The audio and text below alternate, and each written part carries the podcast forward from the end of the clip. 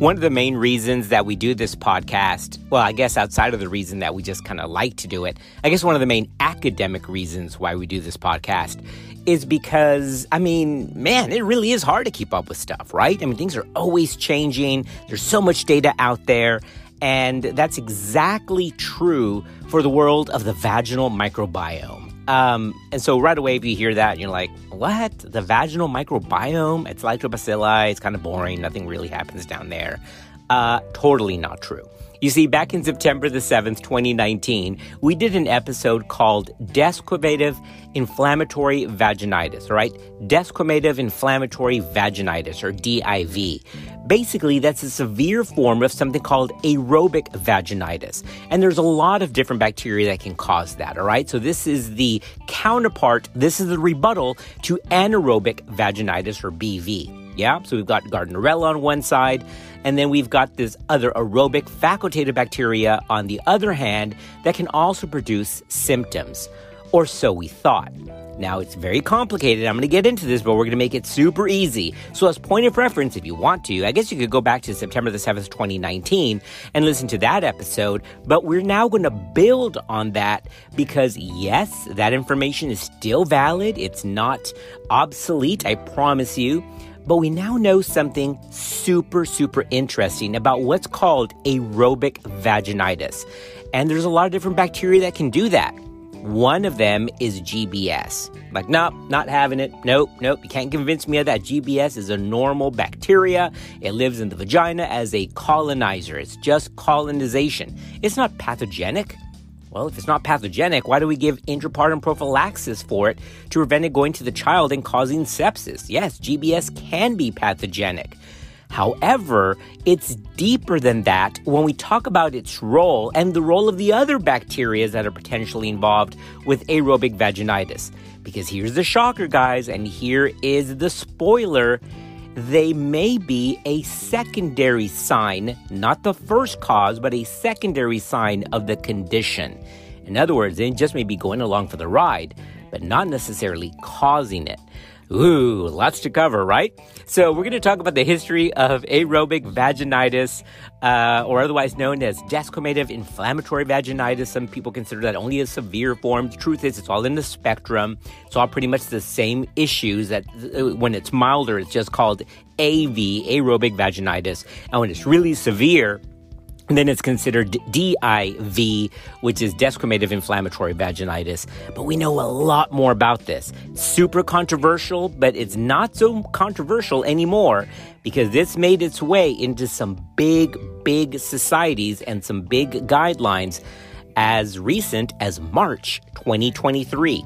Remember, guys, as point of reference, we're doing this in June 2023. Ooh, what are we talking about? Which society? No, it's not ACOG. It's something else and on a more international level. All right, that's a lot of the teaser. That's a lot of the intro. Let's cover can GBS be a vaginal pathogen? Can GBS cause vaginitis? Is there something called aerobic vaginitis? And the answer is pretty complex. So we're going to cover that in this episode.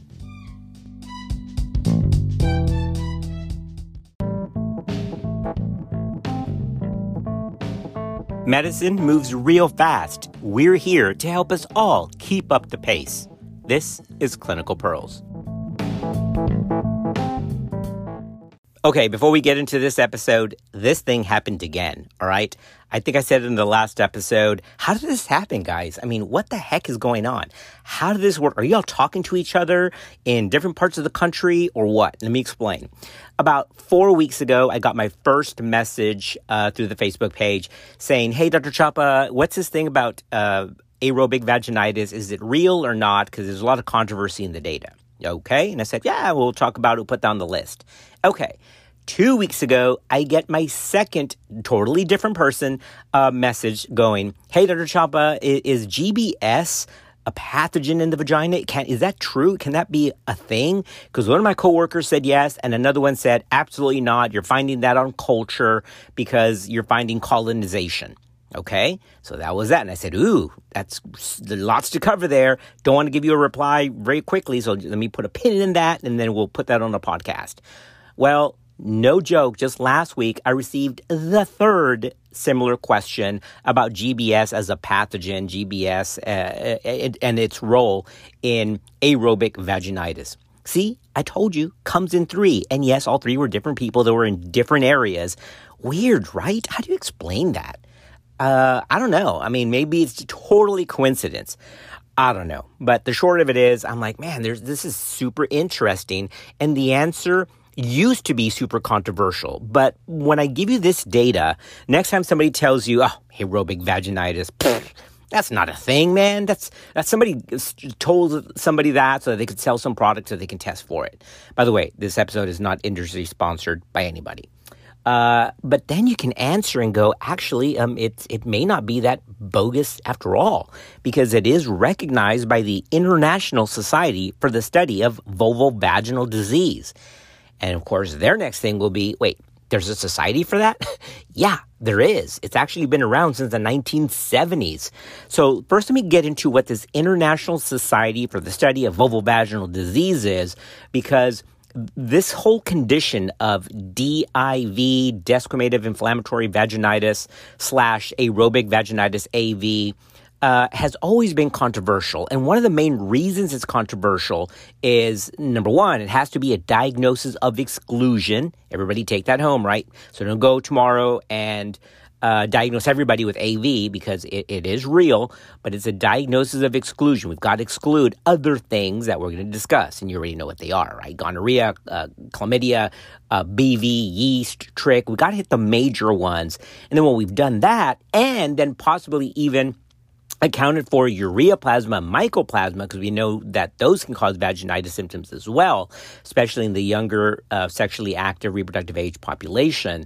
And all that's negative. Then we're like, hmm, I think you've got maybe aerobic vaginitis, especially if they meet the clinical criteria. We're going to talk about all that. And we kind of touched on that back in 2019, but we're going to do it now again so you don't have to go back to that episode, or you can listen to that episode after this one uh, and kind of see how they balance each other out. Okay. So, yes, it is real. Uh, but despite that, it's, it's always been controversial because it's a diagnosis of exclusion. Number two, there's not one uniform diagnostic criteria. Okay, so if you're doing BV, you can okay, fine. You can do microscopy, then you can do Amsel's criteria, right? Three out of four, I get that. If you do gram stain, which I don't know if anybody does anymore, then you can use Nugent's criteria, fine. Or you're just going to send it off for like an affirm card. Okay, that's all valid, but there isn't a set criteria for aerobic vaginitis. So if your thought is, well, well, well, then if there is no set criteria, how am I supposed to diagnose that? Well, there's guidelines, and those are guidelines that are endorsed by the International Society for the Study of Vulvovaginal Disease. So it's legit. Okay, this isn't my opinion. So these are guidelines that that you can use to go. I I think this is likely what we're going to do, and we're going to treat it. All right. So controversial because number one, definitely diagnosis of exclusion. Second, even though there's no formal set, there's guidelines to help you make the diagnosis uh, for this. And then the third is we don't have a a front tier, a top tier uh, medical management for this. Here's what you do and it'll go away. There's great history of medications that have been used for this, great historical evidence that have worked. Um, but we're also going to explain why antibiotics are probably secondary to this. Huh? Secondary, right? So you're thinking, wait a minute, if this is an overgrowth of GBS uh, as our prototypical infection here, as a facultative aerobe, why is it not uh, antibiotics? Well, because again, remember what we said in the intro, these are likely not causative. These are usually markers of something else. And that something else is likely the etiology, which is uh, a, a abrupt decrease in lactobacilli. Okay, so the police go away in the neighborhood, boom, then all the opportunistic uh, people come out and like, woohoo, it's ah, let's go nuts. So that's likely the etiology. Something happens to the bacteria that keep things in check in the vagina, the normal microbiota. Okay, meaning that of course the, the hydrogen peroxide producing lactobacilli. Uh, and then these other bacteria arise E. coli, uh, Enterococcus, GBS, group A strep. These are the facultative aerobic bacteria that have been linked to this condition. So similar to BV on the anaerobic side, remember that BV isn't just Gardnerella vaginosis. There's a lot of different bacteria that can go into that that are facultative anaerobes. Well, same thing on this other side of the coin for the aerobic vaginitis. There's a list of different bacteria that have been associated with this, and GBS is one of them. So, yes, the idea is GBS is totally normal as part of the vaginal microbiome, but given an opportunity may overpopulate but at that point, that's not causing the symptoms because the symptoms actually started before that with a decrease in lactobacilli. Okay. And so we're going to go over all of this pathogenesis, but all to say, if you, if you check somebody and you suspect this, diagnosis of exclusion, look for the historical markers, make sure nothing else is going on. And then we're going to go over why culture is not necessary uh, for this diagnosis, nor is it endorsed. We mentioned this in 2019. Like, well, how am I supposed to find out what it is? Well, it's probably not that vital that you have to find out if it's GBS or something else because you've got to target what's causing it. Okay, see how problematic this is? You have to go back one step and target the inflammation that's causing this dysbiosis. All right. So that's another word that I want to get into the dysbiotic environment. Because this is exactly what this is. This is normal bacteria in the vagina that have an opportunity and then they go nuts. All right. So they're not really bad at heart right? I mean, they're really trying their best. but give it an opportunity. Uh, mom and dad go to sleep, boom, then the party happens. Party. And that's exactly what happens here with aerobic vaginitis. So that's why antibiotics aren't necessarily the first line that can be used in combination or a second line to an anti inflammatory. The trick is finding out what caused that vaginal inflammation to begin with that dropped the lactobacilli man, I'm giving away a lot of my little clinical pearls before we even got into the material, but I can't help myself. Uh, so all this, by the way, we have a little outline when we, whenever we do a podcast. This is just like background stuff. We haven't even got into the main stuff. But you see how deep that is? So what are the, my main points I wanted to do here in the background is that, well, number one, you can go back to 2019, September the 7th, and listen to that episode, even though we're going to do some of those highlights here. And second, the big take home message is that according to the International Society for the Study of Vulvovaginal Disease, or ISSVD, um, yeah, they, they, the bacteria may actually be innocent. They're like, hey, I, I saw a chance and I overpopulated. And that may not be causative. So, for those three Facebook family members who gave a question, can GBS uh, cause vaginitis? Well, the answer is yes and no yes, any bacteria can cause vaginitis if in, if it overpopulates, uh, and then no because the overpopulation, which can be part of the vaginitis, uh, may be a secondary factor. Wow. Okay. Mind blown. All right, let's stop there for a minute. Let me talk briefly about the ISSVD, and then we're going to jump in uh, to the data it's amazing that there really is a society for everything. Um, and this is nothing new. I remember hearing about this from our uh, vulvovaginal clinic when I was a resident at Southwestern.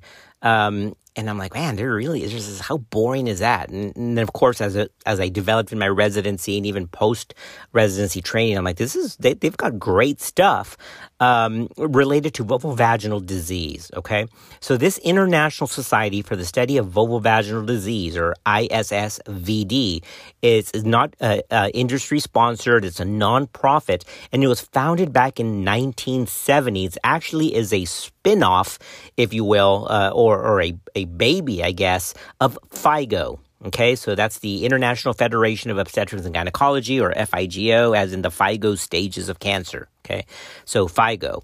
Uh, did y'all know that FIGO, by the way, is in the headquarters is in New York? It's pretty cool. I've actually been there. It's an amazing. And I this was like 10 years ago. It should still be in New York. I guess I should have looked that up. But FIGO used to have a headquarters in New York City.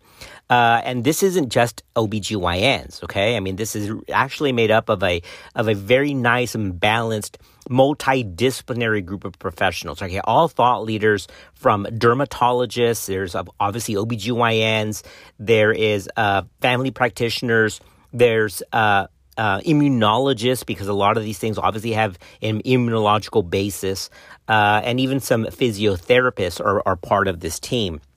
And they give out guidelines every so often. And their most recent set uh, was just published in March of 2023. Okay.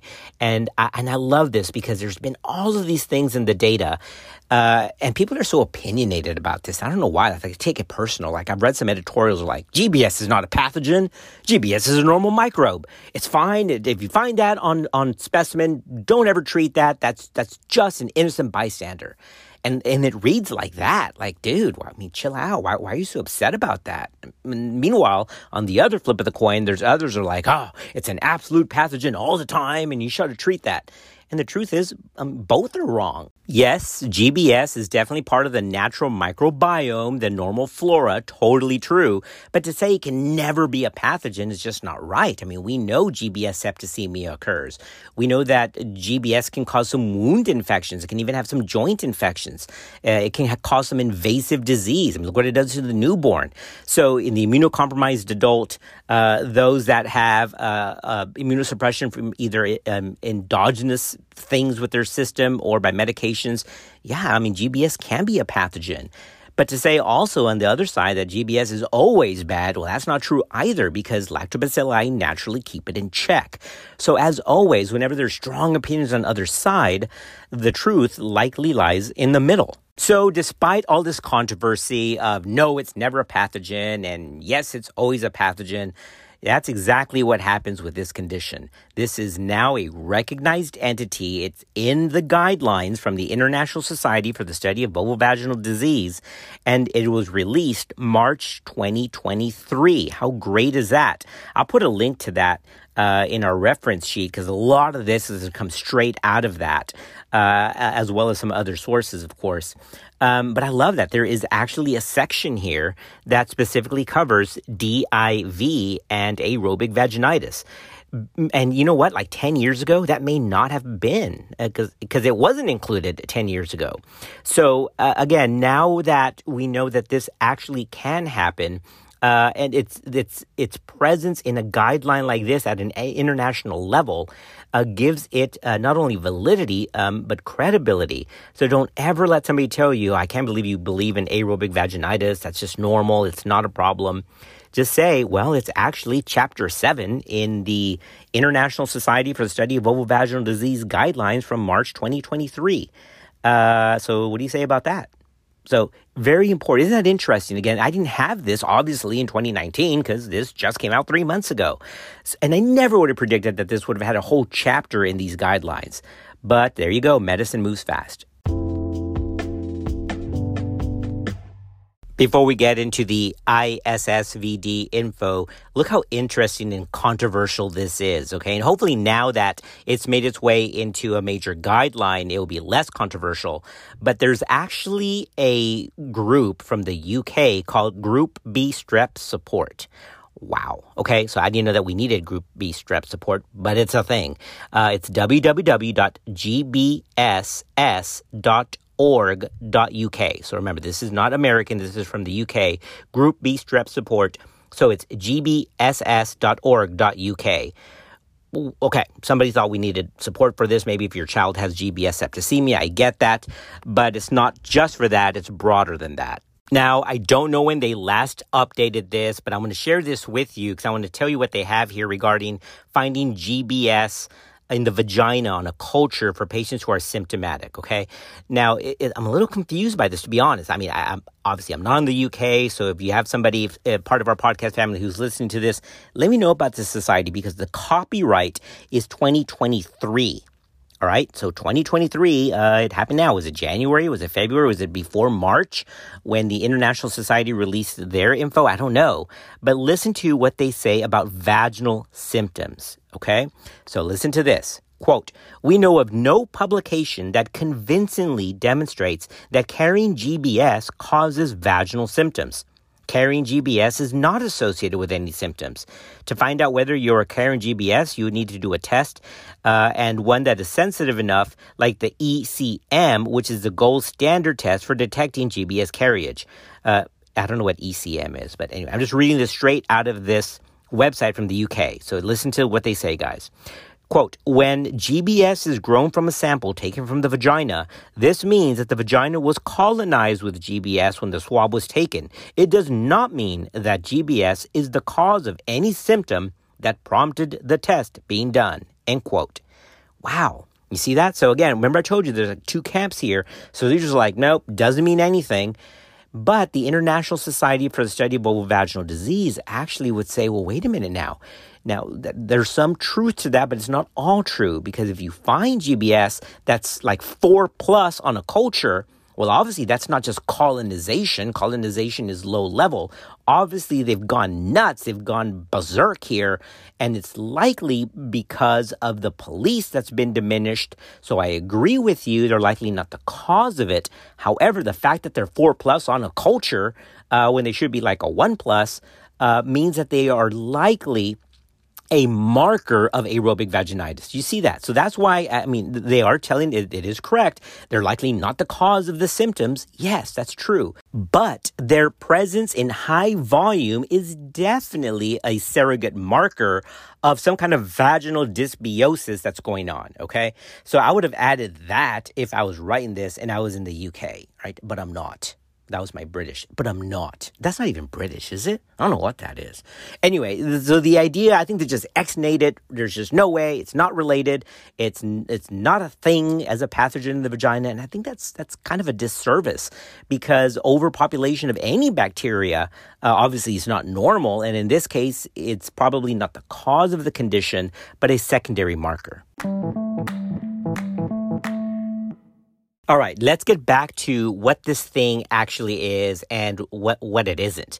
Well, first of all, this is not in everybody, and this should not be your first diagnosis because remember what we said earlier, this is definitely a diagnosis of exclusion, okay? So once you've ruled out the typical pathogens for anybody with uh, irritating vaginal discharge, which includes your typical gonorrhea, chlamydia, trichomonas, yeast, and if you suspect things like ureaplasma or mycoplasma, then you got to do specialized tests for that. And you can culture that, or you can send that out for uh, specific DNA uh, probe testing to look for these. And remember that mycoplasma uh, and ureaplasma are also, it's possible for them to be colonizers that can overpopulate in the right situation, just like with GBS.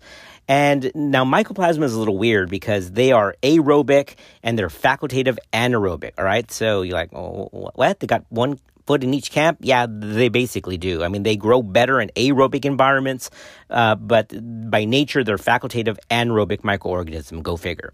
But the idea is once you've ruled out all of the typical pathogens and then these more atypical pathogens like mycoplasma and ureaplasma, um, then you're left with this possibility of aerobic uh, vaginitis. So, yes, I mean, in theory, I mean, both mycoplasma and ureaplasma could fall under this category, even though they're facultative anaerobic, they do grow in, in aerobic environments as well. So, yes, it's still part of the same kind of catch. And it's okay to look for these. It's okay to have a diagnosis.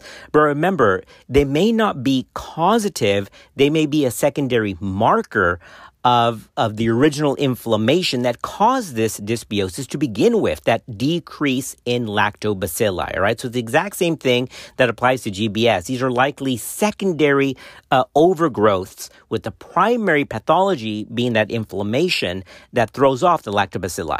So this isn't just a GBS thing. This is pretty much any facultative uh, aerobic bacteria that lives in the vagina. And we're going to cover those here in just a minute. The first time that DIV, desquamative inflammatory vaginitis, was in the literature was back in 1965. How cool is that? 1965. It was actually in the Gray Journal with the lead authors being Gray and Barnes. All right. So in that article, in that manuscript, they described their findings on 478 women who complained of vaginal discharge and among six of them, the vaginas were reported to be, quote, thin and quite reddened with numerous pus cells. Pus cells, what is that? Those are PMNs, right? But that's what they said pus cells.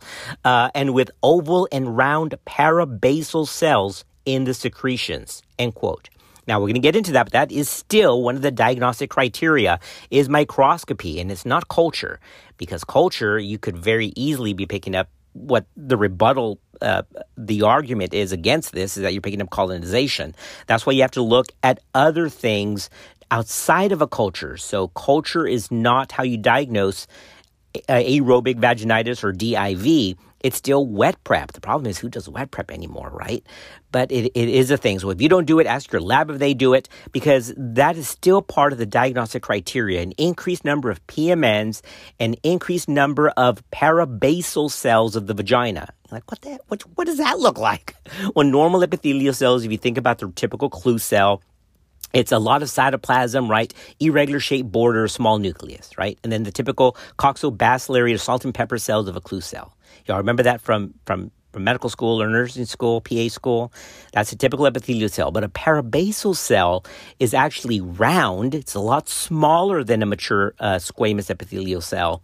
And uh, the nuclei are, are, a lot bigger. Okay, so think a little bagel uh, with a big filling in the hole. That's the nucleus, and these are not irregularly shaped. So those are parabasal cells. So little circles, big nuclei, and a lot of PMNs, and an absence of clue cells and an absence of a whiff test, you're like, man, something something's weird here. I, it could be aerobic vaginitis. So even though we talked about desquamative inflammatory vaginitis, that was the first one reported in 1965. This is on a spectrum. So the thought is, is that it starts out with aerobic vaginitis and its most severe form where you really get a lot of excoriations and, and a, a lot of this uh, weeping kind of vaginal walls, it becomes desquamative inflammatory vaginitis, all right? So yes, basically the same thing, uh, but just one is more severe than the other but this goes back to 1965. Then, this condition of aerobic vaginitis as a milder form of DIV made its way into the literature by Donders. I've read this many, many times. They published this in 2002 and it's a pretty good review uh, of these women who presented with these weird discharge. It was kind of yellow uh, discharge, a lot of inflammation, a lot of irritation. The same thing. They found the exact same thing. A lot of PMNs, a lot of parabasal cells, but no clue cells. And they said, wow, you know what we're finding on this thing? We're finding a lot of GBS. We're finding E. coli and Staph aureus and a little bit of, of group A strep. So these are aerobic, hence aerobic vaginitis. That happened in 2002. How interesting is that? All right. So we went from 1965 to 2002, so over 40 years. And now we're like, yeah, uh, this may be actually an overgrowth uh, of of aerobic bacteria, first thought to be causative, we now know it's probably not causative probably more as a secondary finding. Uh, but that's the one push. That's the one thing why some authors and some experts call for culture. It's not really for GBS. You're looking for other weird stuff that could be really bad, like group A strep. Remember that group A strep can cause a form of toxic shock syndrome. So just to be very clear, I have no beef with sending off a vaginal culture for this. None at all.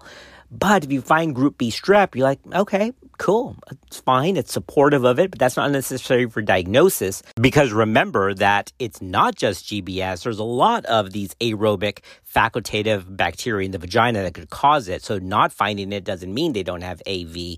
It just possibly means that GBS is not the causative agent in that case, okay?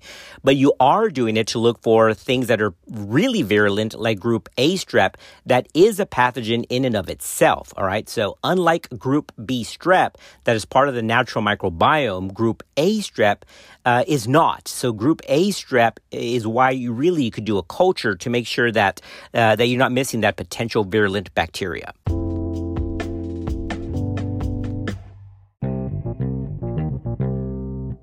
And I don't want you to think that, man, I'm just really, you know, taking this hook, line, and sinker because it's whatever the ISSVD says, right? No, no, no, it's not that at all. I mean, I'm not a member of this society. This isn't obviously sponsored by them. I just think they have good info here, and it's an international group of thought leaders, uh, and, and, it's valid. I mean, I think they have a, a a, good point here. But it's not just them. There's actually a really nice review on this if you're interested in their Journal of Lower Genital Tract Disease. Okay. And this was out January 2022, just a year ago. The title is The Vaginal Microbiome, and it's actually part two. It's called Vaginal Dysbiotic Conditions. It's really good. I'll post the link, of course, uh, in our reference sheet. Uh, but this is a great review, and guess what's in there? Yeah, there's BV in there, of course, uh, and there's a role of of all the different bacteria that go into that, and about biofilms. But you know what else is in there? exactly what we're talking about here desquamative inflammatory vaginitis and aerobic vaginitis. Um, this is in there. It's a great systematic review and meta analysis. So I'll, I'll, post this link in our reference list, but it was January 2022 in the Journal of Lower Genital Tract Disease aerobic vaginitis, whether it's caused by GBS or E. coli or something else, is characterized by this moderate to severe colonization by facultative aerobic bacteria and a depletion of lactobacilli. All right. This leads to this moderate to severe inflammatory reaction of the vulvovaginal mucosa. So, what does that look like? Well, it looks exactly what it sounds like. It's this erythematous, kind of punctate little hemorrhages. It's very tender to touch which is why these patients also present clinically with dyspareunia. See, BV shouldn't really give you dyspareunia. BV gives you that right musky, fishy discharge that's uh, kind of tannish, yellowish, uh, brown sometimes, and it doesn't really cause tenderness to touch the vagina. So if you think that, and again, it's not yeast, it's not BV, think be thinking about this condition uh, because it, it, it is a real entity. So think inflammatory uh, and BV, but not with anaerobic bacteria, but with aerobic bacteria. All right, podcast family, we're going to do diagnosis and treatment here in a minute, but listen to what the ISSVD says about the origin of this, okay? Because honestly, for about two decades, we had it wrong. We thought, oh, overgrowth of GBS, obviously too much bacteria is bad. That's overpopulating, it's overtaking, it's a riot, it's it's getting rid of the lactobacilli, uh, and that's why you get this condition. It's actually the reverse, all right? Something happens to the vaginal microbiota where the lactobacilli, the hydrogen peroxide producing lactobacilli, now get taken down. And so then these things overpopulate as a secondary marker, as a secondary issue, but they probably are not that causative. They're just going along for the ride as the ISSVD states, quote, it is postulated and seems to be most evidence based that this happens due to a systemic inflammatory condition that produces vaginal inflammation, which results in abnormal vaginal microbiota, rather than the opposite. All right, so let's stop there for a minute. So it's not that the overgrowth of bacteria causes the dysbiosis, is that there's dysbiosis, and then that causes the abnormal bacteria rise. DIV is frequently a chronic condition, the ISSVD continues, and it states with most women reporting symptoms for more than a year and requiring treatment for a long period of time, and some of these women are treated for recurrent bacterial vaginosis. So here's the catch. And yet another clinical pearl. Yes, recurrent BV totally happens. We know that. Same thing with yeast. But don't always go to that uh, as your quick, you know, go-to diagnosis. Oh, I, yeah, I diagnosed you with BV two months ago. You have discharge again. That's totally the same thing. I'm going to get you treated. First of all, those shouldn't be treated by telemedicine. ACOG says they need to be brought in because symptoms are very non-specific. I've covered that in the past, right? You've got to see them. I know it sucks to take time out, but we got to get this right because taking antibiotics for the wrong thing uh, is not only bad for you, but it messes up with your GI microbiome. Okay, so you got to get this right, and then ask these other questions. By the way, does it hurt when you have sex? Does it hurt if you masturbate? You, when you put something in the vagina, does that hurt because it's so inflamed and that's not likely? Is it uh, different than before? Is there a musty smell or not? Because if there isn't, uh, that's very characteristic of BV, but it is not associated with AV. All right, so that weird fishy musty uh, scent is anaerobic bacteria, not aerobic bacteria. So that's a clinical pearl that is typically absent with AV.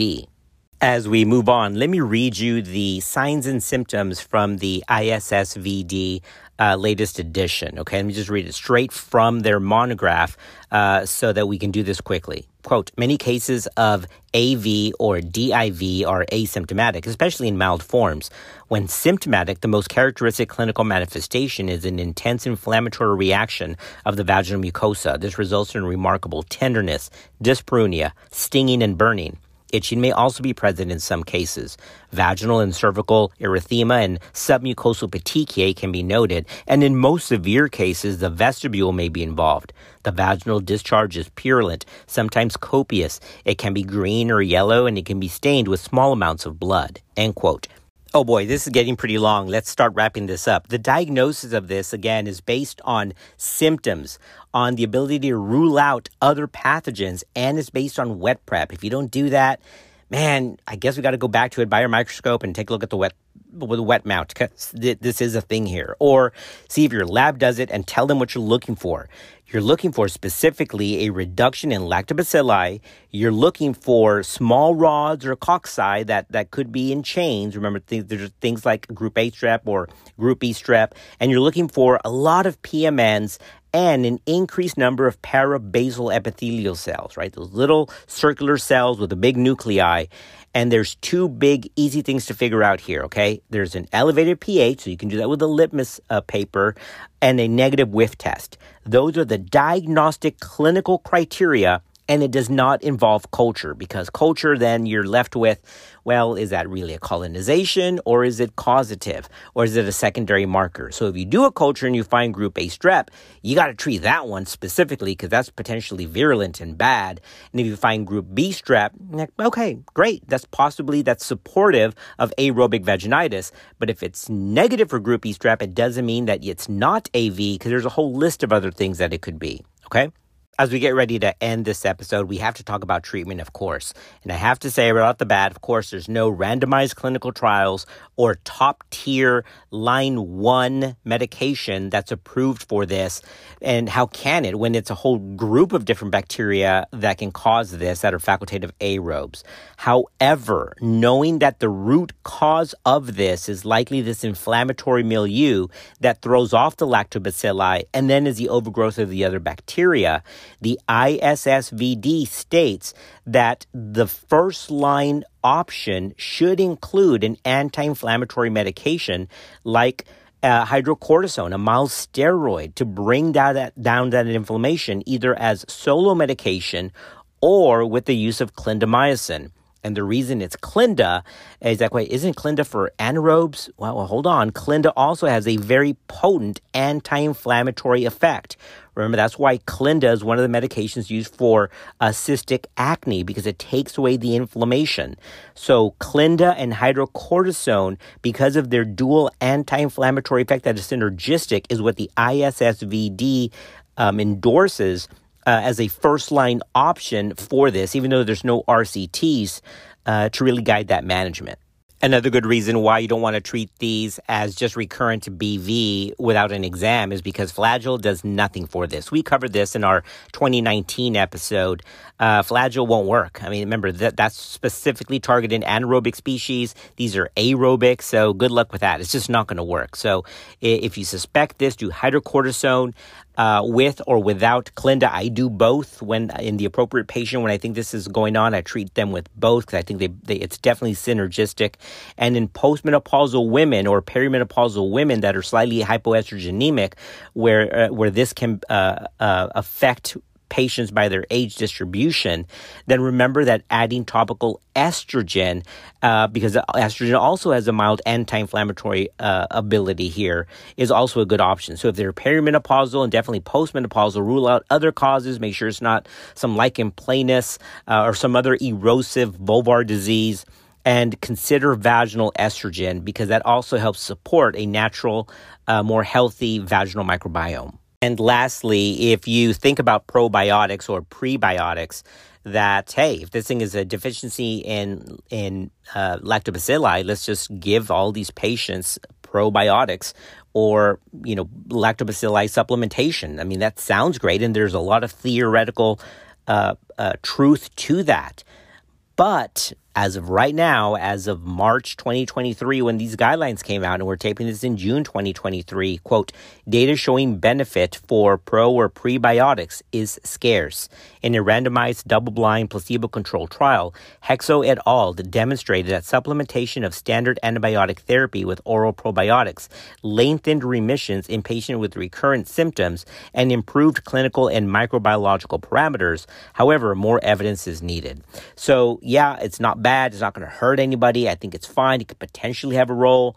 But, and even though there is a randomized double blind placebo controlled trial that said that they had longer symptom free intervals, that's just one RCT, and it would be great to have additional data. We just don't have it here. So the short answer is try steroids with or without Clinda in the appropriate patient. Try estrogen, uh, and if you th- consider uh, think it's a good idea, then probiotics is something else that can be added and podcast family, as we get ready to close out this episode, a quick word about other comorbidities with this condition. Just like with BV, with anaerobic vaginitis, anything that disrupts the, the homeostatic control of the vagina, right, leading to this dysbiosis, it is an increase risk for other STIs. I mean, if the lactobacilli aren't there, which is the common factor, guys, for both anaerobic or aerobic vaginitis, then it increases the chance of gonorrhea, chlamydia, HIV transmission. There's been some reports linking aerobic vaginitis uh, to cervical dysplasia because of HPV persistence. The idea is we need good, healthy vaginal microbiomes and lactobacilli to keep overgrowth of anaerobic bacteria and growth of aerobic bacteria away. That's the take home message here, guys. Anytime the lactobacilli drop because of some kind of background inflammatory response or, or host immune response to whatever, then these bacterial populations can overpopulate not necessarily as a as a causative condition but potentially as a secondary marker. That's definitely true for the aerobic side. The anaerobic side, it's probably the bacteria that's messing stuff up, but it all started with a lactobacilli drop.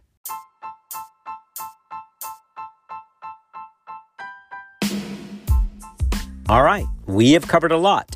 So, if you want to go back to September the 7th, 2019 to get that background info, I think it's fine. It's very similar to this, but except now we know a lot more in depth uh, about the condition. And I think it'd be a nice uh, a supplement to this episode, but this one's long enough. So, is aerobic vaginitis a thing? Well, that actually depends on who you read. And if you read the international guidelines, then yes, it is a thing. And can GBS cause this? Well, likely no, but overgrowth of GBS can be a surrogate marker of a dysbiotic vaginal environment. Ooh, that should be a bumper sticker, huh? How's your vaginal homeostatic environment? Oh, that's weird. Let's not do that. All right, podcast family, as always, we're thankful for you. we're glad you're part of our podcast community, and we'll see you on another episode of Clinical Pearls.